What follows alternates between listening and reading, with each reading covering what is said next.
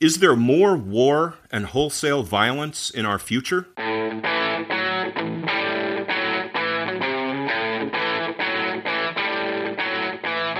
Welcome to the Hub for Important Ideas. I'm Steve James. And I'm Ken Swain. In this episode, we talk about the prospect for war in our future from the unique perspective of one of our favorite guests.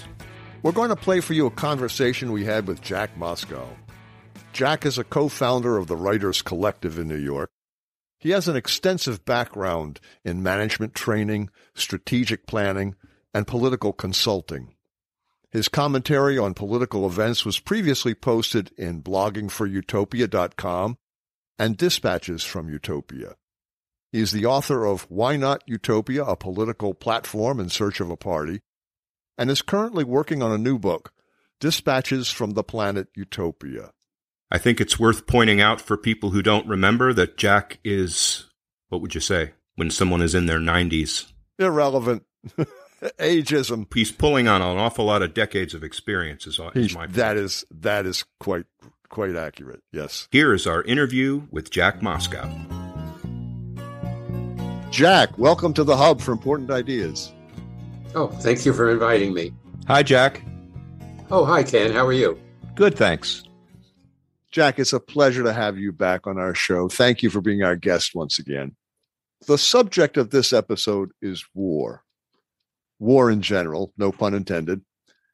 America just completed a 20 year war in Afghanistan, the longest foreign war in our history. In October 2001, the U.S. invaded Afghanistan to defeat Al Qaeda and the Taliban, but little progress was made. The Taliban resumed control when the U.S. pulled out. In March 2003, the U.S. invaded Iraq and overthrew Saddam Hussein's regime under the pretense that the regime had weapons of mass destruction, most notably nuclear weapons, which wasn't true. The U.S. pulled out in 2011, paving the way for the rise of ISIS and the redeployment of U.S. troops. Tens of thousands of civilians may have died in retaking Mosul and other cities from ISIS. Since 9 11, the U.S. has conducted hundreds of drone strikes in Pakistan and used the country as a military staging area. The current estimate is 479,000 to 507,000 total deaths, including civilians, opposition fighters, U.S. military, U.S. contractors, national military and police, allied troops, journalists and media workers, and humanitarian and NGO workers. A half a million total deaths. This doesn't include indirect deaths, such as loss of access to food, water, health facilities, electricity, or other infrastructure. Now, going back during the Gulf War actions between 1990 and 2007, 74,000 Americans were killed, more than the 58,000 reported casualties from the Vietnam War, which to me was, I, I was amazed when I saw that number. A 2007 report stated that a horrifying 1,600,000 disability claims were filed by Gulf War veterans, and thousands upon thousands more have filed in the decade that followed. Plus, 30,177 former military post 9 11 war suicides. Civilian deaths have also resulted from the U.S. military operations in Yemen, Syria, Somalia, and other countries in the, the U.S. so-called war on terrorism. So I'm sorry for that that long preamble, but Jack, would you talk about how we define and quantify war and violence? Yeah, I certainly will. But let me uh, meander around a little bit for a minute or two. And I want to play around with a couple of ideas. One, I'm not a big fan of cause and effect. I'm a little bit more inclined to like correlation. It makes a little bit more sense to me. I'm not also a big fan of comparative suffering. I'm going to be expanding the concept of war. To me, all acts of aggression and violence are war of some kind. So, with that introduction, ask me anything you want. okay. Ken, you had a question for him. Yeah. Jack, you've said that America is the most warlike country in the world today. Why did you say that? First of all, in harmony and lockstep with the GOP. I never said it. If I did say it, I didn't mean it. I probably said, or I've certainly meant to say, we are a very, it was just talking about comparative. We're a very warlike country. And I said that because I'm going to go through my notes from memory. I won't count the period before 1776 because we were theoretically British subjects. So things like the French and Indian War, we were colonists. Although I would point out that George Washington was the general who led that war. By the way, when I was raised, I thought the French and Indian Wars were the French and Indians were fighting each other. Nice. You know, I mean, the way they distorted history was like unbelievable. But let's go to 1776. We had a revolution. Canada didn't. You know, same time, same period, same ethnic background. 1812, the War of 1812. And, and we started it. We went up to Canada, invaded them, and did whatever. And then the Mexican American War, and then the Civil War, and all of the wars against the, the Plains Indians, and then the War, Spanish American War, and then World War One. And then between World War One and World War Two, you had all of what were called the Banana Wars. And I know you're going to ask me about uh, Smedley Butler. This was the most decorated Marine in history. And he was involved in every war in the Philippines and China, and finally the Central American wars, which were all, you know, about uh, the banana republics, meaning we were fighting for United Fruit and all of those companies. And he said he realized he was a bagman for the capitalist system, and he was just a, a muscle man and a racketeer. So then in the 1930s. So that's uh, that's what he meant when he said war is a racket. Yeah, yeah. yeah. That was his famous quotation. Yeah. Yeah. And he was talking about the fact that the local indigenous people, uh, every time there was a strike for better wages or to prevent expropriation of their land, uh, we sent in the Marines. And that was his, uh, he, you know, he came to that realization late in life, but then he became a fierce opponent of American militarism. So I guess the question that Ken was asking you have said we're the most warlike country. Well, I want to go back to that. I'll, yeah, I'll list okay. all of our wars. Yeah. Oh, okay. Go ahead. Uh, I'm only up to 1930. okay. Then we had World War II, presumably a just war. And then we had, as you mentioned, Iraq, Afghanistan, a couple of others, Korea, Korea Grenada, Panama. Grenada. Yeah, well, I was going to talk about Grenada in a separate context, but I will. I'll, I'll, I'll digress for a minute virtually every war that we fought after World War II, we lost. If we didn't lose it on the battlefield, we lost it in the peace-giving. The only successful wars we had were run by the CIA. Their covert op- operations, and that was war. We don't like to talk about it that way. But they were very successful in Argentina and Chile and Bolivia and Peru and Colombia and Brazil and Grenada and Panama. Everywhere they went, they were successful in establishing a counter revolution.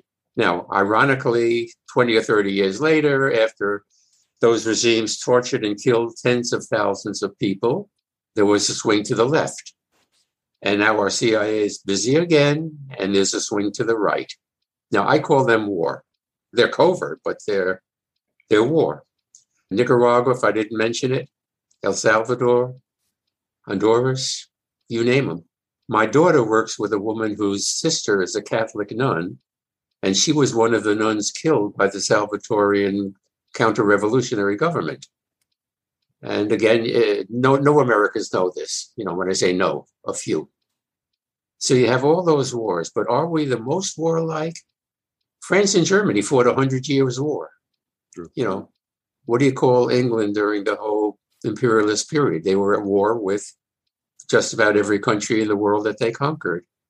So again, I don't go in so much for a comparative. That's why if I said the most warlike, I spoke out of turn. I'm content to say we are a very warlike people. And we almost always resort to war when we're confronted with uh, something we don't like.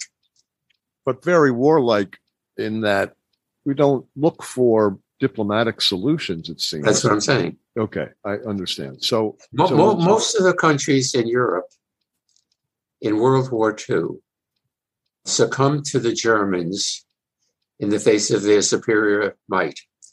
There were two that didn't England, and England has the same Teutonic militaristic attitude, and we have that attitude, and the Russians, who are crazy in defense of their homeland. But when I say warlike, you look at a country like Italy. I mean, they couldn't even defeat Greece. They invaded Greece. They're a country of 60 million. 100,000 Greeks rushed to the front lines and kicked the hell out of the Italian army. Uh, the Ethiopians with spears practically kicked the hell out of them. And Germany had to go in and rescue them. Mussolini did more to help the Russians than anybody because he delayed Hitler's timetable going into Russia because he had to send in the German army to help uh, Mussolini defeat Greece. But, but the you, Italians are not a warlike people. Yeah, but you look at right now in the, the current international situation with China flexing its muscles and Japan rattling sabers and and now we're yeah. bringing Australia into this and to my knowledge China has never really started a war in the in the modern modern times let me play around with that because China was the most warlike country within China. Sure. Oh, yeah. And in recent times, they did not cave in. They lost militarily. They did not cave into Japan. But the Chinese communists and the Kuomintang were at a war from 1920 on for 30 years until uh, the Kuomintang finally surrendered. So, no, they're a warlike people. The Japanese are a warlike people. One of the reasons that Japan never went the route of all of the countries like India, China that succumbed to Western imperialism is that they were unbelievably warlike culture. And the result was when the West tried to invade, they had a history of uh, the Shintos and what do you call it, the samurai, and they only let the Western powers, meaning us, in on their own terms. So, yeah, there are countries who, for whatever reason, I don't know what it is, they are more warlike. Now, all of this breaks down on the individual level. Sure. There are 60 million Germans who are, quote unquote, a warlike nation. Yeah, there are probably a million who actually killed Jews. You know, there are probably a million who went to war and fought, and the rest just kept their head down. But every time there was a war in England, in Germany, in the United States, the bands played and everybody cheerfully went to war. And in other countries, when there was a problem, everybody cheerfully surrendered. So uh, we're a very warlike culture. Let me say that.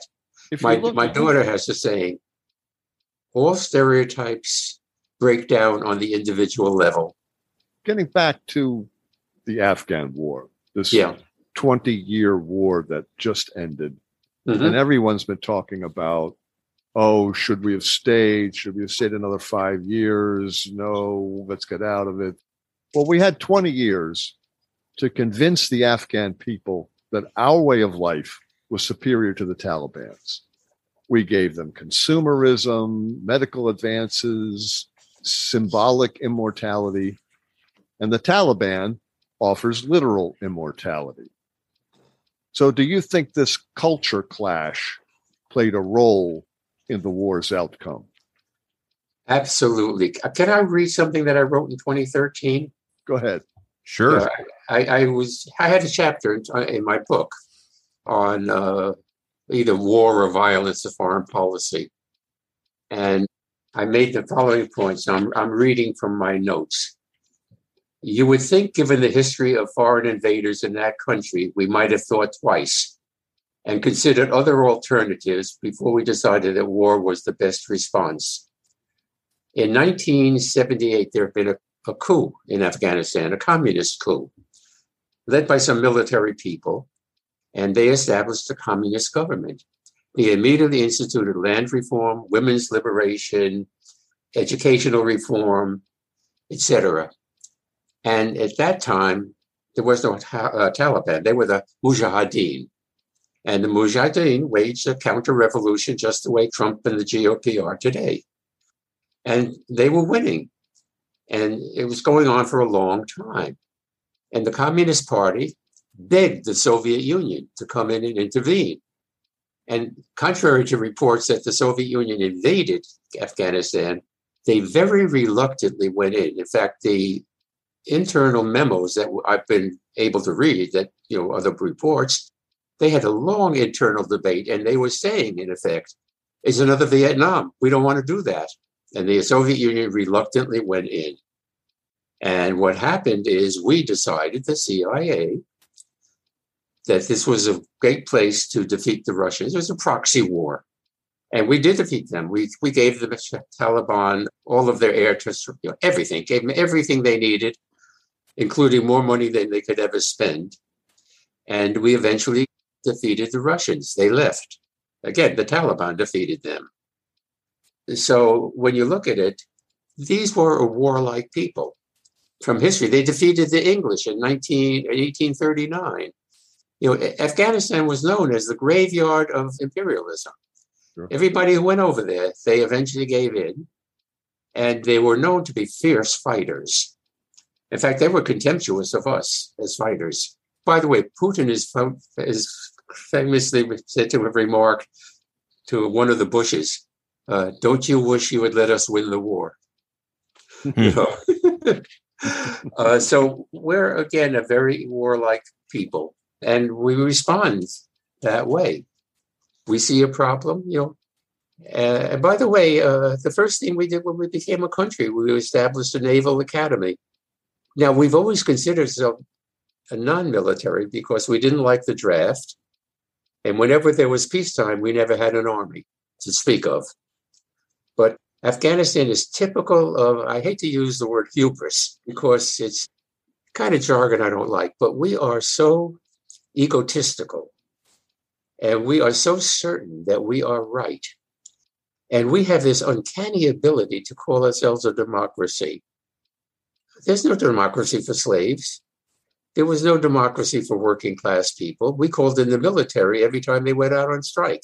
And this goes back to the 18, well, actually, it goes back to Shays Rebellion. Shay was a revolutionary uh, veteran. And after the war, they were all being taxed to pay for the costs of the war. And they had to pay in gold, which they didn't have. And the rich people had gold, weren't paying. They were escaping their taxes even then. So Shay Rate launched a real revolution. I'm talking now, I don't remember the year, but 1790, in that period, 1800. And this was up in Massachusetts. And they waged a war that they didn't have to pay back, or if they did, they could pay back with scrip, not gold, which they didn't have. And Washington and the government sent in the army and crushed the revolution. And every time this happened, that's what the army did. There were all of those strikes in the 1910 20 period steel, auto, coal, and the government called out the military. They were very violent. The, the, yeah. the labor movement in its early days was very violent. Our, well, our labor movement was the most violent in the world. Right. We always talk about how, unlike Europeans, we didn't have class divisions. Mm. Now, an interesting theory is that the labor movement was largely built not by Jews in the beginning, but by the Scotch Irish. And they are warlike people.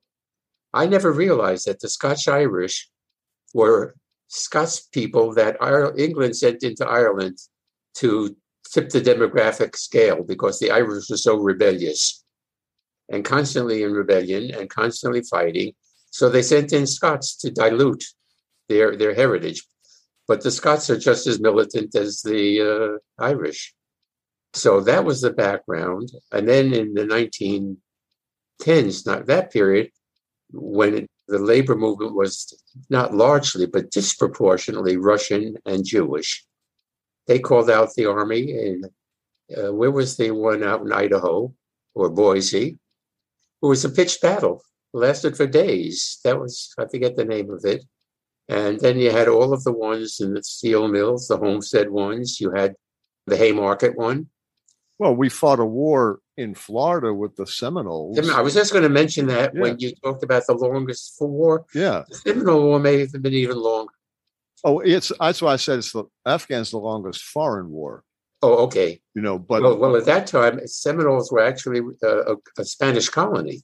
yeah, that's a good point. You know, and uh, but again, it became a place of refuge for Indians and black slaves, and they fought forever. And I think it was uh, dear, as he's known, Bloody Andrew Jackson, Right. who uh, actually finally uh, subdued them. It took a Yeah. hundred years. It went on It, and took on. a long time. Yeah. Jack, you touched on it a little bit. We wanted to talk about the success rate of our country in fighting war since World War II. You're expanding the definition of war at the beginning, changes the nature of that question slightly. Yeah.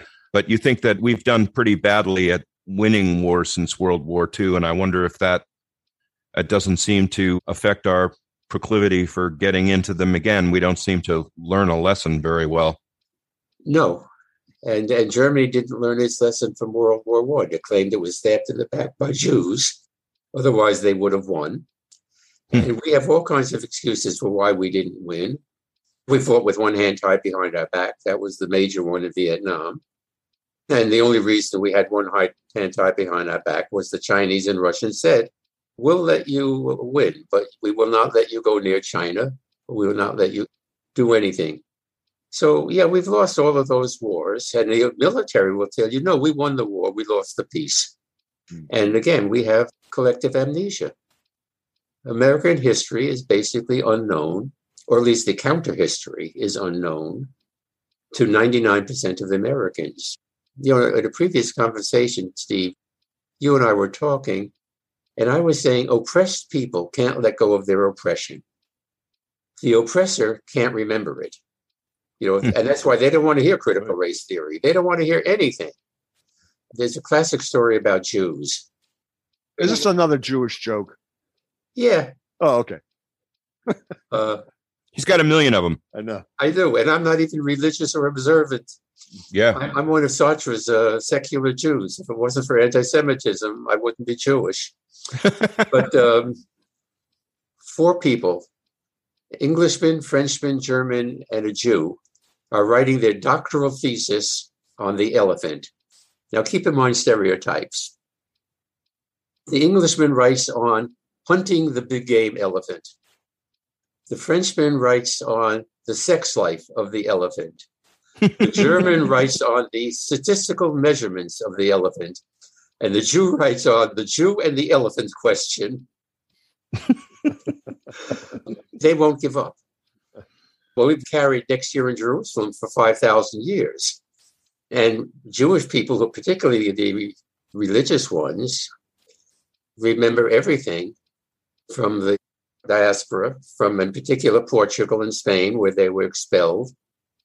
But you look at Israel now, talk about a warlike people, a warlike Absolutely. country. My gosh, it's and, and every Jew beca- and every Jew became proud of being a Jew after the 1967 successful war. right. That's when all Jews came out of the closet and said, "Oh boy, nobody pushes us around anymore."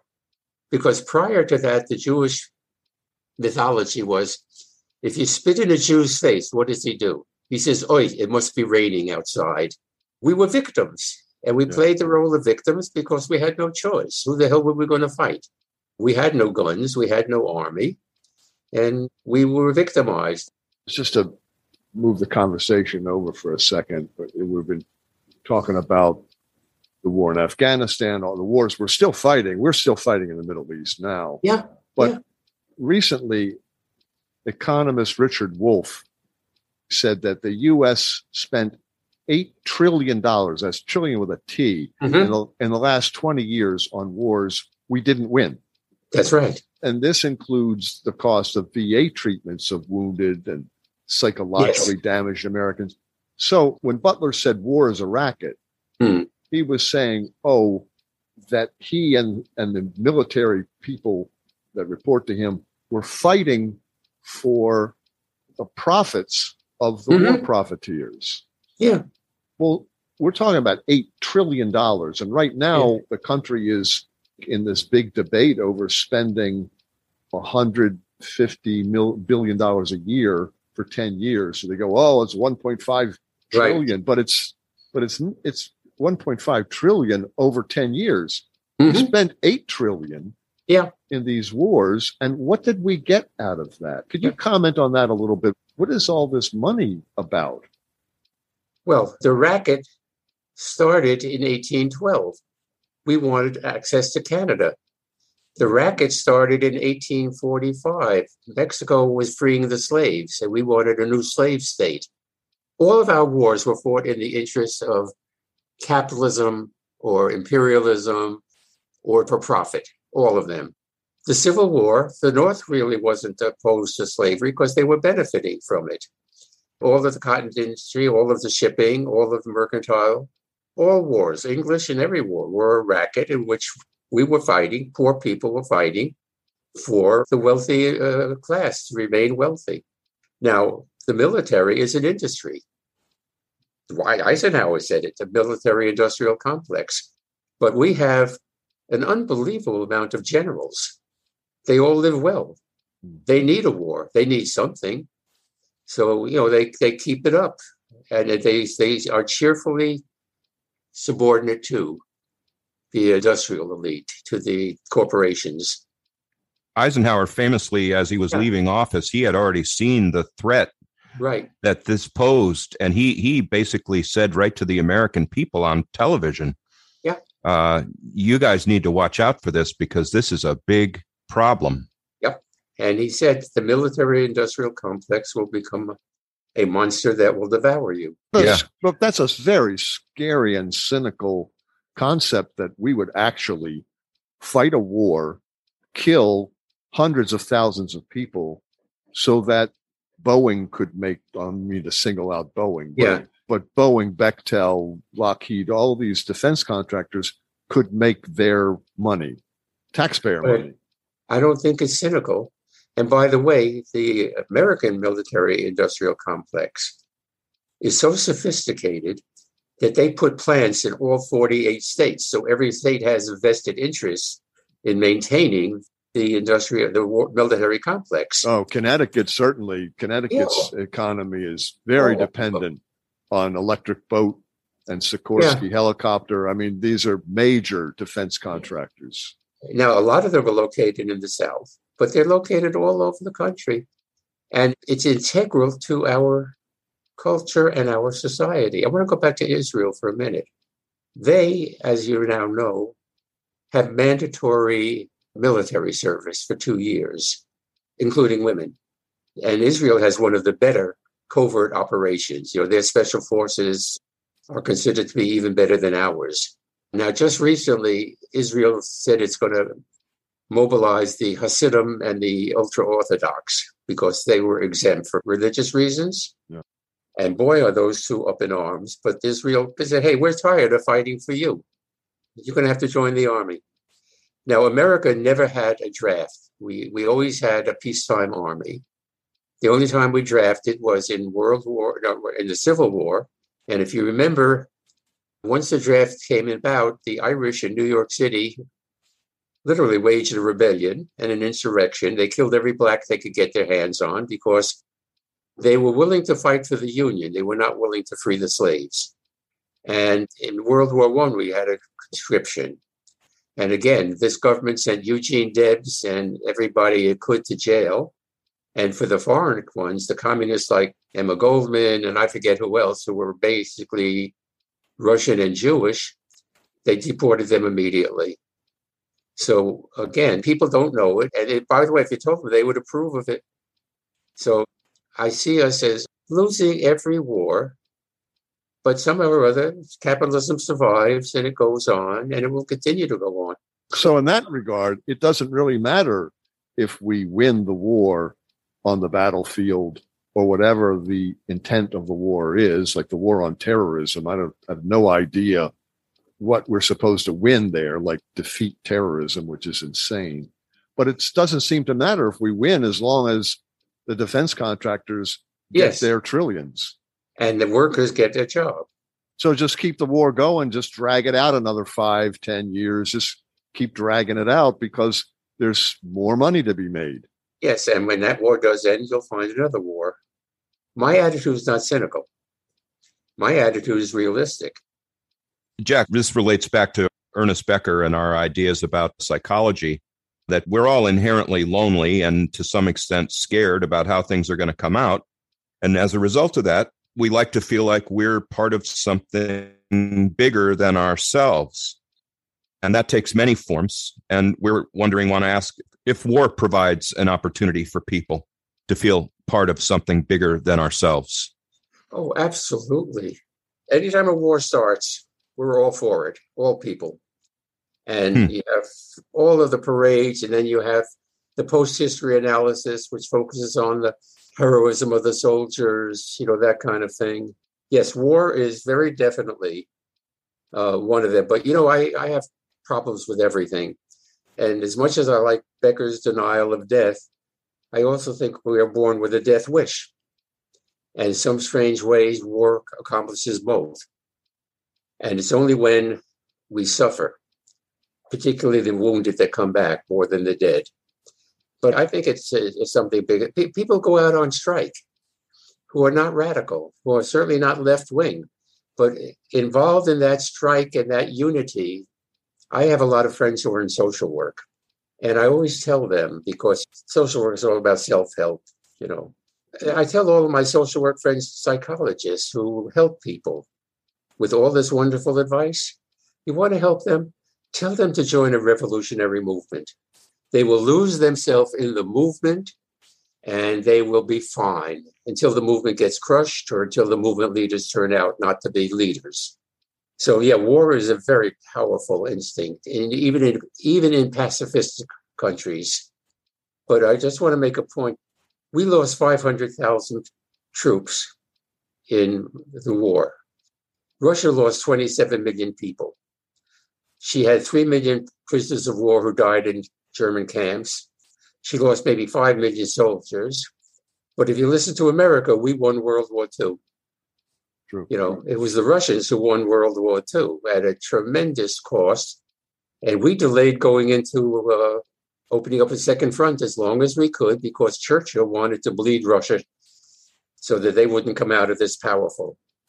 But that was a long way of saying, I agree with you. human beings, in my mind, are one of nature's mistakes. Now, that doesn't mean that monkeys and and whales and anything else isn't a mistake, but we are one of nature's mistakes. We are not what we think we are. The fact that we are capable of loneliness and all of these things tells you that. Now, my problem is I think we are born with a dual brain. We needed to cooperate to survive. And I'm writing about this.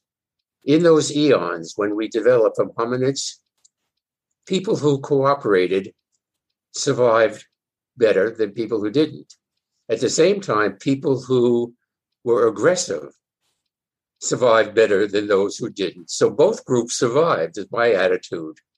And I think we have people who are born with a predisposition to be cooperative, open, friendly, whatever. And we have people who are born with a predisposition to be fearful and whatever. We are a very complex animal. We've been talking with author Jack Moscou on war and related subjects, and subjects that are distantly related, I guess. We're going to take a short break. Don't go anywhere. We'll be right back.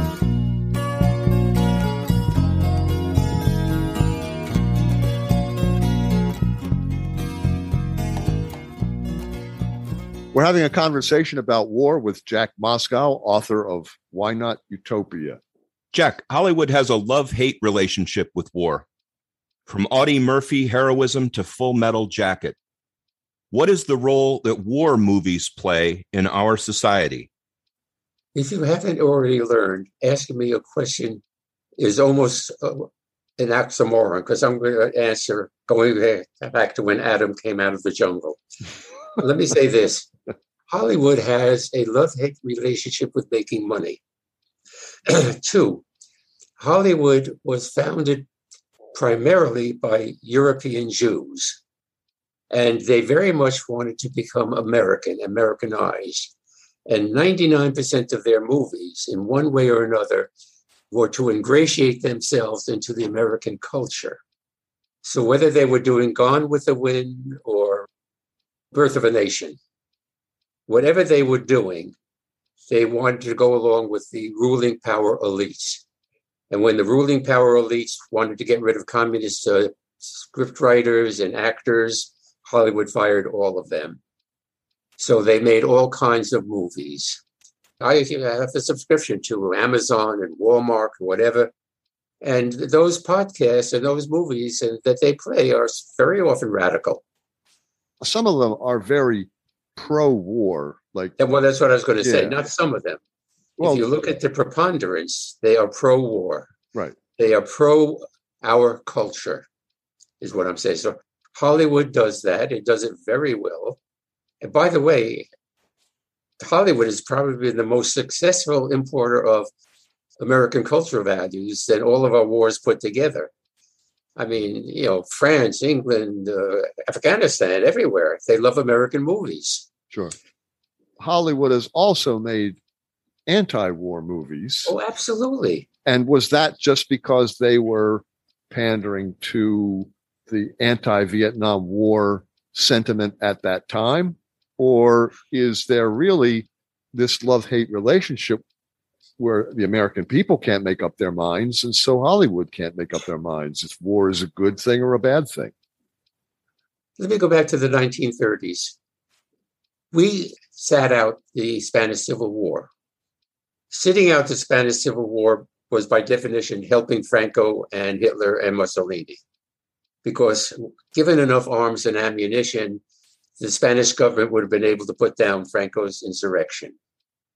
There was tremendous American support to stay out of the war from Lindbergh and America First and Father Coughlin and the whole pre right wing that we have today. They were very powerful then.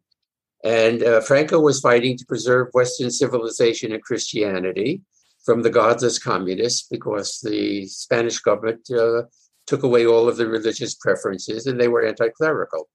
Now, in the midst of all of this, there was an anti Franco film. I can't remember the name of it, starring Henry Fonda.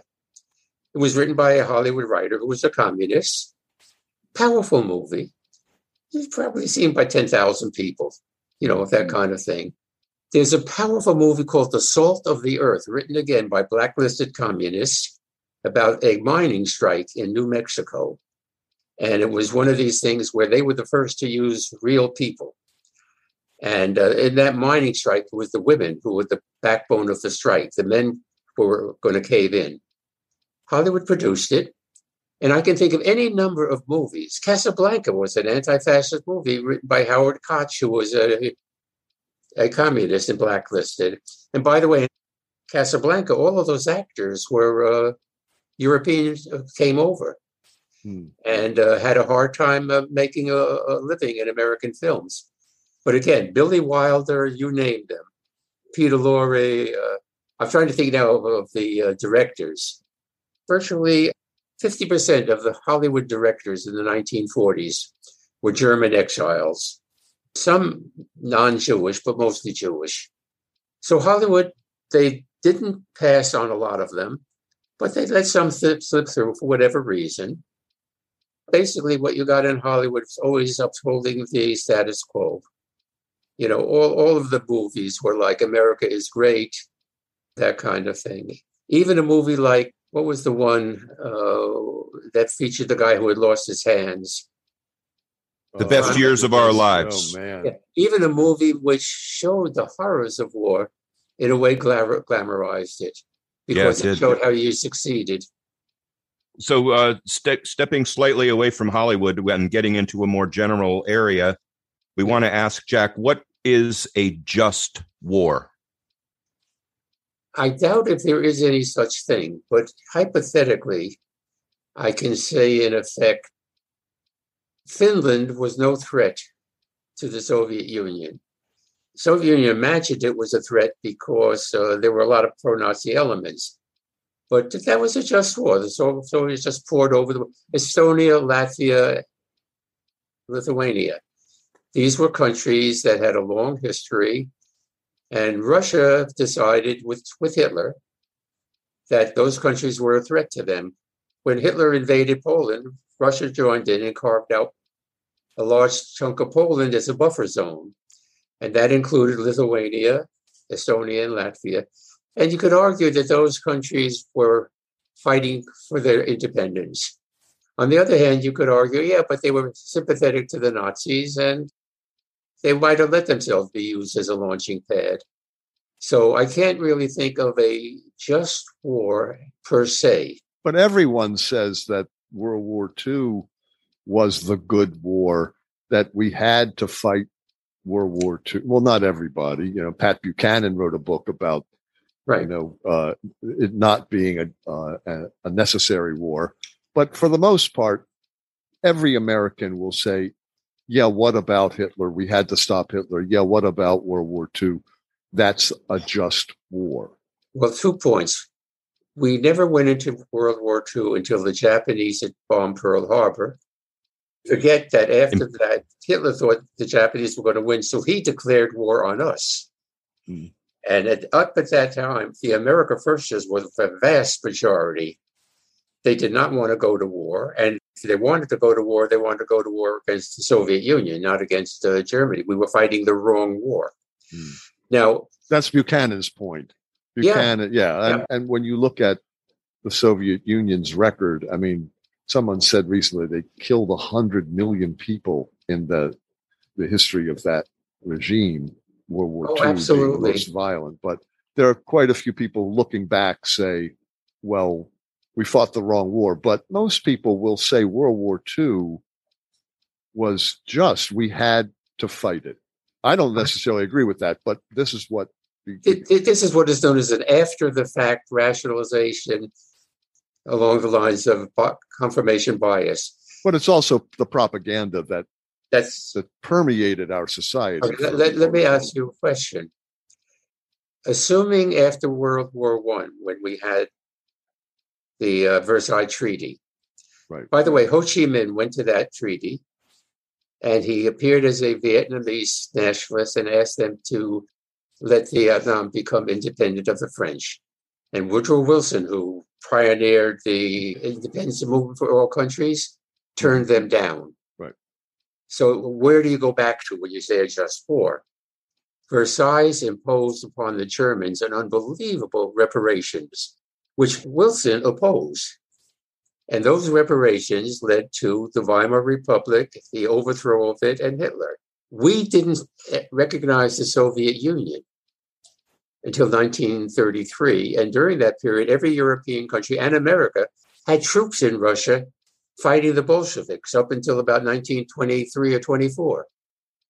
So when you say a just war, it could have been avoided if right. we had now, same thing in Cuba. we are waging war against Cuba. Uh, an embargo is considered a, an act of war. Sure. Now, the CIA has launched any number of covert operations. Castro has survived. Now, did Castro set out to kill, as he has, and marginalize the counter revolutionaries?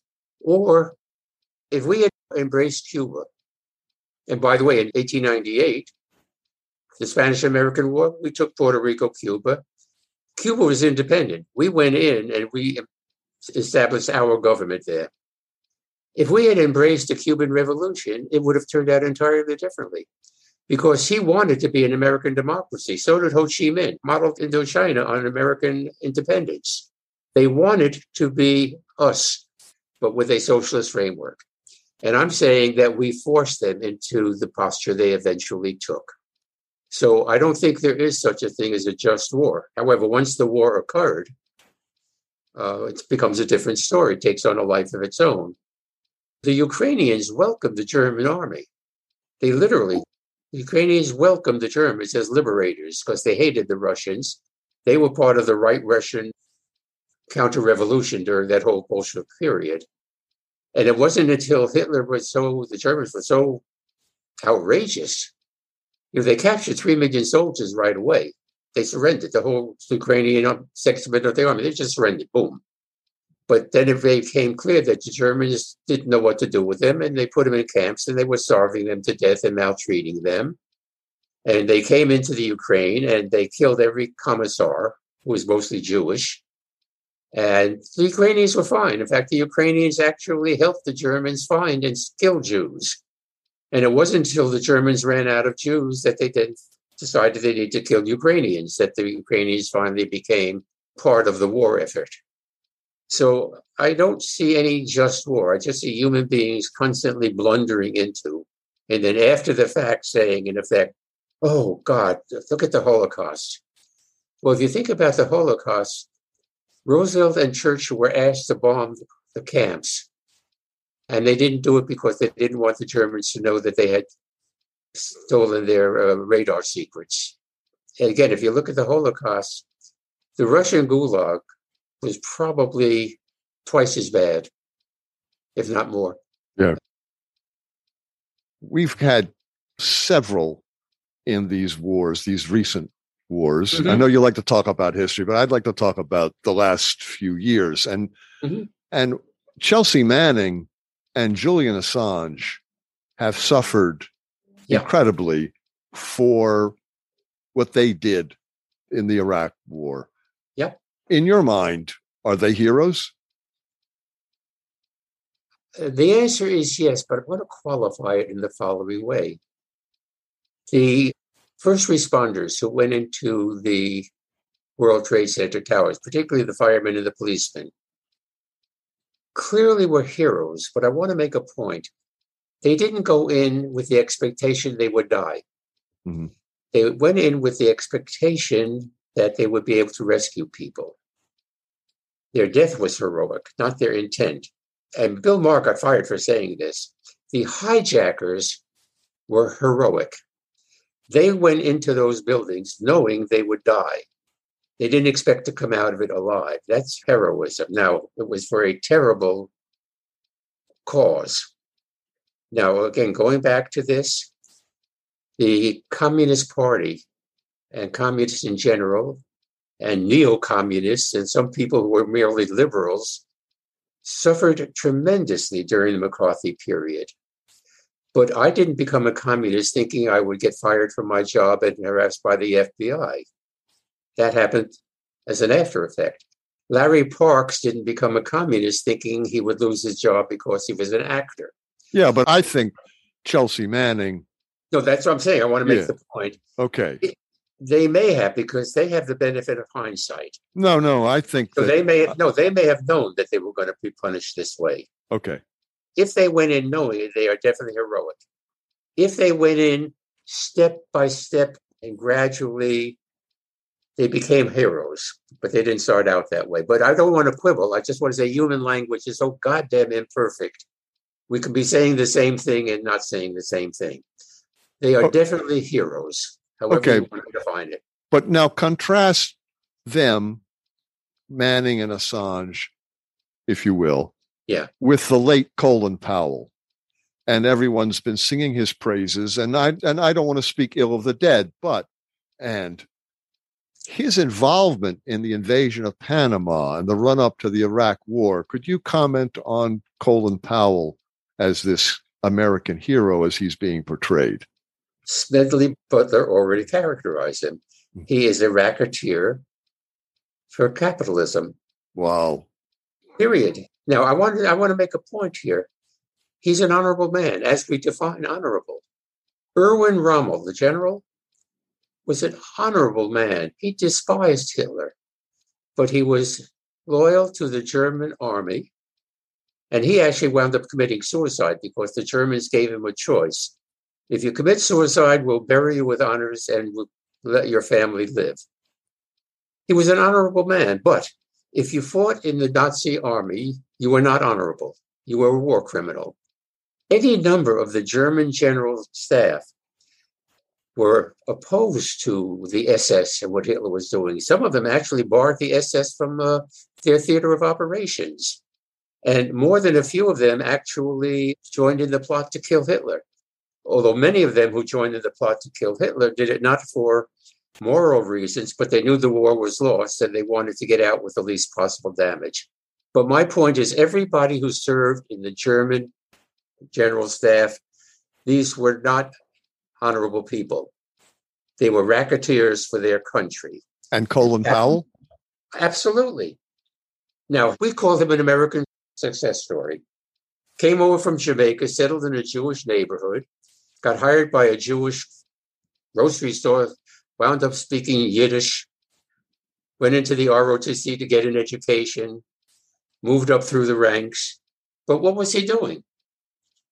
He was working as a racketeer for a country that is, at heart, us, a vicious country. We are vicious to poor people. We are vicious to minorities. We are vicious to women. Now, we cover it with all kinds of words. But at the bottom, it is a vicious system, and he was happy to support it. Now, in terms of military who go into the army because they need to make a living, because they mistakenly think they're involved in something good, they're different. They're not at the same level of culpability. So, no, I have no use for Powell or any of those people. And I can't think of one that I would excuse. And the same thing is true on the left. A lot of these people are opportunists. My laughing comment is revolutionaries run on a platform of, of free love. And the first thing they do when they get in power is they outlaw sex because sex is subversive to their system. That's true. So I have no use for Powell. By the way, you will never shut me up. Yeah, You'll have I, to turn I, off the computer. Heinrich Himmler, who was the guy who masterminded the whole extermination camps, hmm. wrote a book called "We Are Decent People." Wonderful. He told his staff who were doing these killings, he said, "We are decent people. We are simply tasked with a very difficult job to rid the world of unworthy people." I understand what you're saying. And you can say, okay, Powell as a general and a military person was complicit in this broad general mm-hmm. uh, indictment of war makers. But I'm thinking specifically about, I can't get it out of my head that Chelsea Manning sitting there yeah. watching civilians murdered by yeah. US troops blows the whistle Okay, I see where you're coming from. I agree. Right. And then, but Powell, on the other hand, yeah. knowing full well yeah. that this is bogus, there were no weapons of mass destruction, mm-hmm. there was no evidence of that, knowing full well that the, the whole thing was concocted, took us into that war. Yeah. Which then led to yeah. the, the abuses that Chelsea Manning was was reporting and that Julian Assange reported. And poor Assange, uh, I don't know. I say poor Assange. I don't know the guy. Who knows? But but the fact is, he's been in prison for years for blowing the whistle on this this war yeah. in Iraq. And I'm I'm looking at Powell and saying, how in the world are we lionizing this well, this liar? His overwhelming project in life was America is a democracy. We are the greatest country in the world. And I'm going along with it, even with reservations. And internally, he argued against it. And people do these things. But our society seems to need these. Well, well we need to rationalize our behavior. And so heroes. Yeah. But uh, uh, you talked earlier about the drones. Yeah. I mean, every time we allegedly kill a leader, we wind up killing a wedding party. you know, yeah. uh, it's, it's scary. And there are guys, they're in a silo they're watching the screen and they press a button. And the button releases a drone that is targeted on three Al Qaeda leaders are right here. Later on, they find out there were no Al Qaeda leaders, but there was a wedding party. There was whatever. And, and we, we ignore it. I will digress to um, Hannah Arendt, The Banality of Evil. Very few people killed the Jews in the concentration camp. Some people rounded them up, some people put them on a train. Some people took them off the train. Some people marched them to the gas chamber. And some people pulled the plug. So all along the way, there were people who didn't really kill Jews. You know, right. they only did a part of it. And by the way, there were Jews, as you know, at the gas chambers. They were in the orchestra playing. That was wow. to calm the people down. And one of the survivors, after they played, they themselves was gassed, but one of the survivors played in the orchestra and saw his wife and children being marched to the gas chamber and said, How could I not step down and join them? But he didn't. He didn't. Uh, let me just ask this question Are you, are the three of us, complicit in America's war crimes? Because we are not Chelsea Manning. We are not Julian Assange. We are not the people who went to jail for one reason or other. Are we complicit?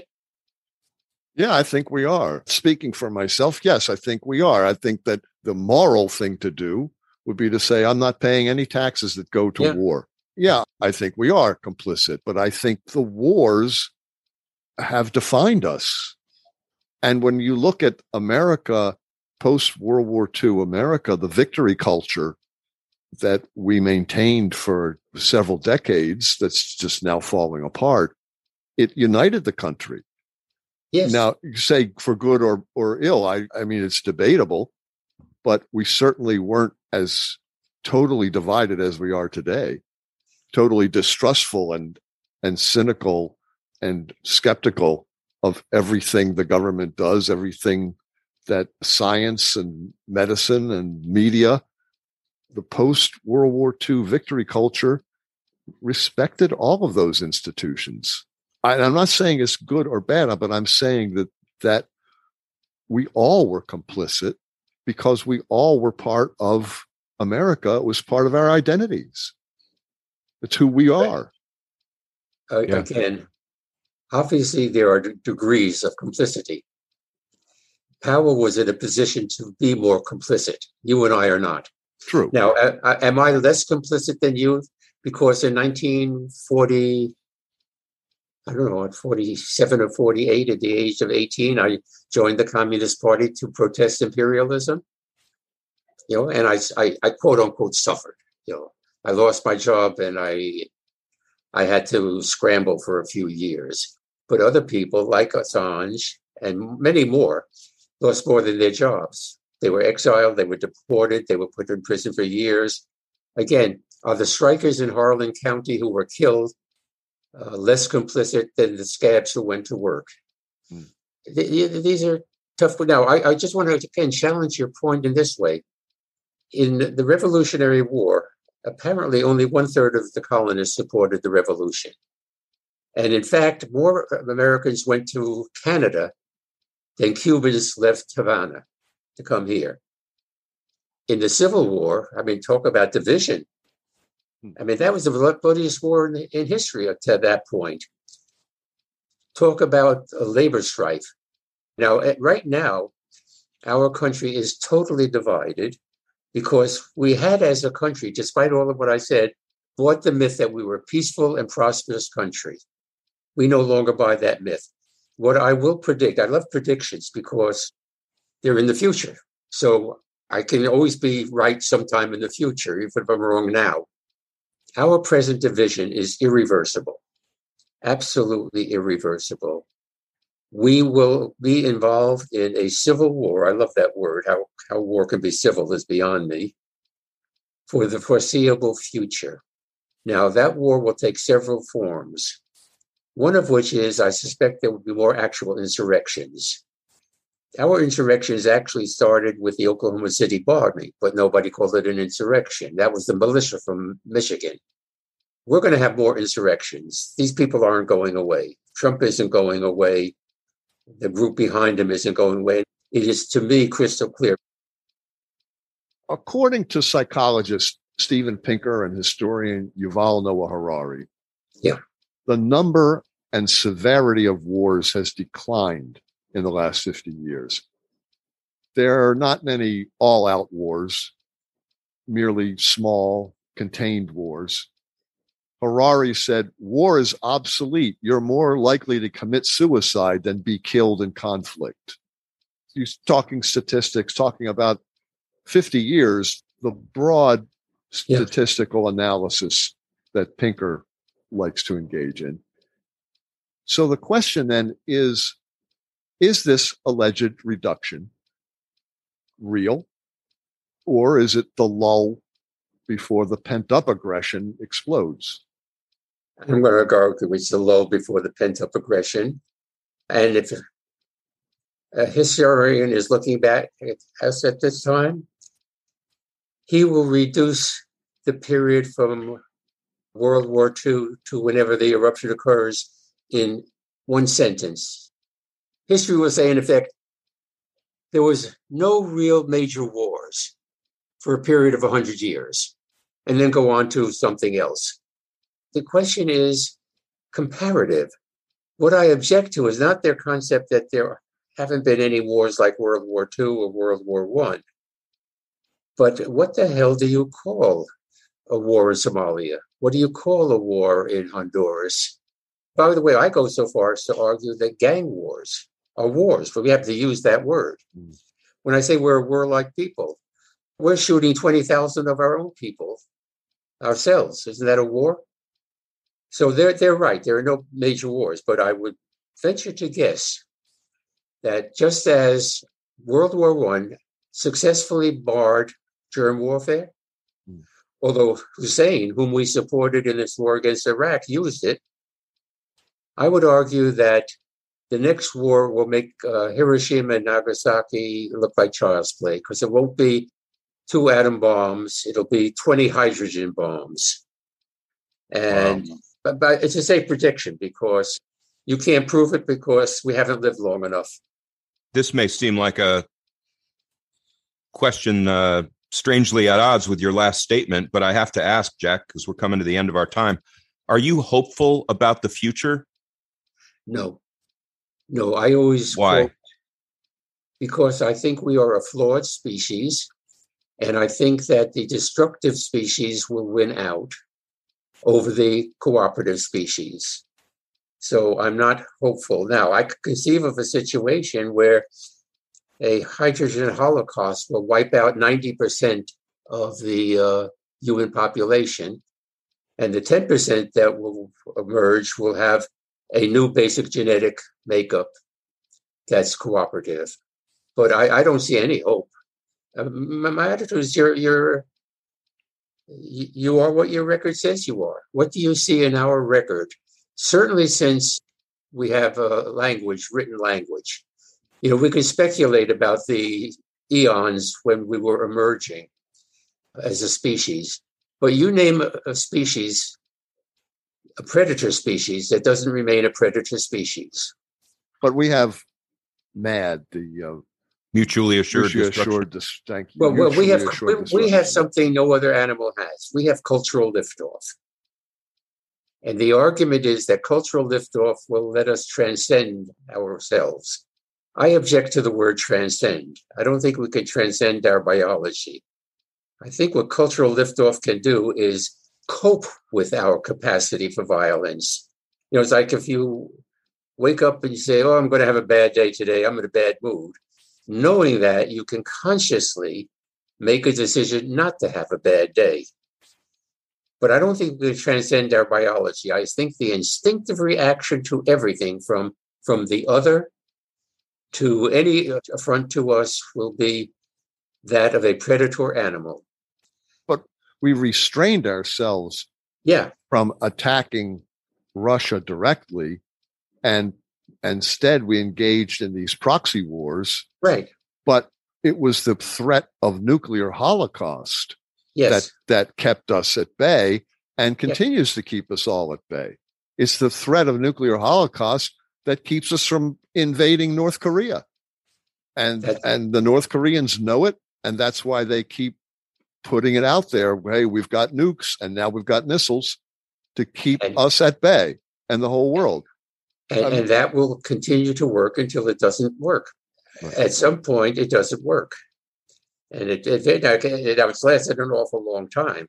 And America was really one of the pioneers of what I call capitalism bends, but it doesn't break. Let's just say it this way I'm pessimistic. I mm. have no problem with people who are optimistic. And I, I use your earlier podcasts as reference with uh, your what's your one guy Greenberg Mm, well, He's never been He's a, our- he's never been a guest on the podcast, but yes, Yeah. we've we've interviewed him in the past. Sure. Okay. And uh, he's uh, very pessimistic, and so am I. Now, people ask me, well, if you're pessimistic, why do you work for a better world? Well, why not? I mean, it doesn't, you know, working for a better world that doesn't make me less pessimistic. It just makes it easier for me to try to cope with and understand my situation. As one of my favorite writers said, why not utopia? Yeah, ah, there you go. that- that's what I said. There you go. As you said. Well, but then I but then I answer the question in the blogs I'm writing now because it's antithetical to our human nature. I'm, I'm writing some very interesting stuff that you'll I'll be sharing with you. Good. But I'm very careful in the in the beginning to say um, even on planet Utopia, the way we evolved, just the way you did, we can't reach utopia. we're still jealous, we're still angry, we still get upset, we still hurt people, but we know we shouldn't do it, and we create all these situations that you know lessen the amount of times we do it and how we cope with it. folks, we've been talking with Jack Moscou about war and I don't know what all all what else. And Jack, thank you for another terrific conversation. It's been a blast. Thank you for inviting me. I, I really think that your podcast is important. Uh, Thank you. Thank Yeah. you, Jack. So Thank anyhow, you very thank you for inviting me, and I'll look forward to uh, making sense of all of the things I said, so that what the listener hears is something coherent and on point. Thanks, Jack. We hope you'll be our guest again. It's always a pleasure to speak with you. Uh, Always a pleasure. Thanks, man. All right, Okay, take care. thanks. Bye. You've been listening to our interview with author Jack Moscou on war and related topics. Ken, what's your takeaway? Well, to start, Steve, Jack is our resident pessimist. Oh, we have others. yes, we do. But predicting a nuclear holocaust is one of the most extreme examples I could come up with. He says the next war will make Hiroshima and Nagasaki look like child's play because it won't be two atom bombs, it'll be 20 hydrogen bombs. Okay, that's that's pretty bleak. You think? Yeah.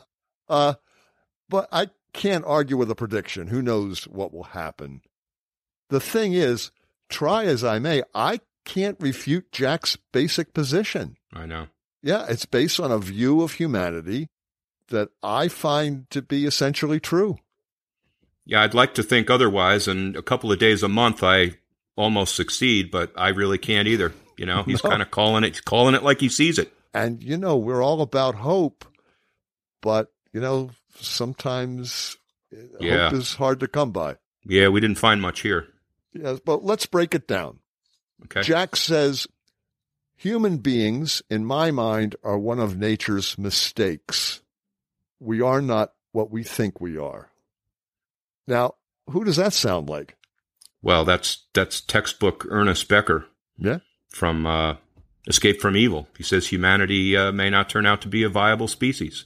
Right. And also in Escape from Evil, Becker said he is pessimistic but not cynical. And Jack says, My attitude is not cynical, my attitude is realistic. I- it- again, you know, pretty close. He says, We are a very complex animal. My problem is, I think we are born with a dual brain, he said. We needed to cooperate to survive in those eons when we developed from hominids. People who cooperated survived better than people who didn't. At the same time, people who were aggressive survived better than those who didn't. So both groups survived. We have people today who are born with a predisposition to be cooperative, open, friendly, whatever. And we have people who are born with a predisposition to be fearful. And I would add that fear leads to aggression. Yep. Jack says, We are a flawed species. He thinks that the destructive group will win out over the cooperative group. He says, You are what your record says you are. I don't think we could transcend our biology. The instinctive reaction to everything from the other, to any threat or affront to us, will be that of a predator animal. Yeah. It's a dark but plausible view of humanity. In terms of 21st century America, Jack says that most Americans don't even know the country's history of war. Yeah.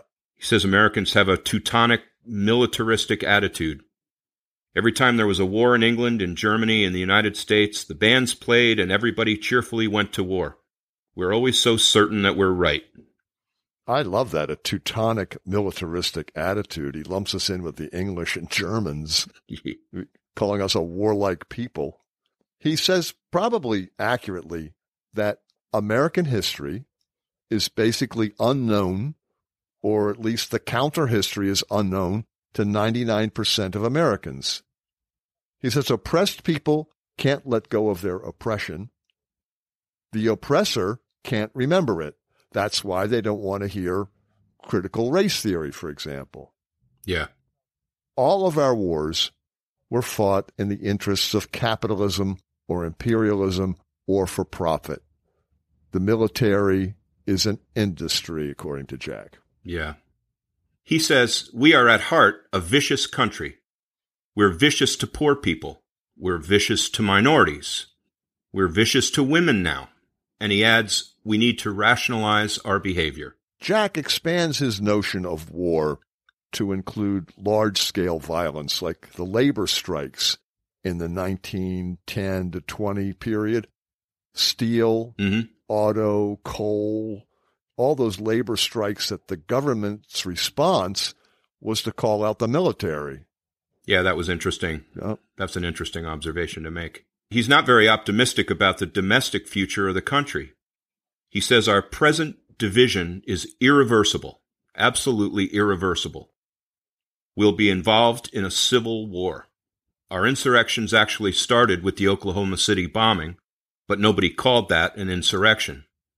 We're going to have more insurrections. And Jack said, People ask me, well, if you're pessimistic, why do you work for a better world? And he says, well, why not? Working for a better world, that doesn't make me less pessimistic. It just makes it easier for me to cope with and understand my situation. Yeah, that was William James's response to someone saying, "Why do you help the other guy out when you don't there's nothing in it for you?" And James's answer was, "Well, why not? It's not a bad thing to do." Pragmatism. Yeah. Jack says he's realistic. That's pragmatic is another way to say it. Yeah, and as someone I know said, I can't think of anything else to do. Uh, that would be me. That would, yeah, that would, that would, that yes, that would. Important ideas, Steve. Uh, important ideas. And thank you, Jack. Folks, join us next time. Like us on Facebook. Please recommend us to your friends. You can find us at www.thehubforimportantideas.com. Support us on Patreon at www.patreon.com front slash the hub important ideas. We are 100% listener supported. And please check out our documentary video series, Conversations with Solomon Exploring Human Motivation, now on YouTube. Thank you for listening to the Hub for Important Ideas. I'm Steve James. And I'm Ken Swain. Stay safe, everybody. Stay well. This has been a Contemporary Heroism Initiative production.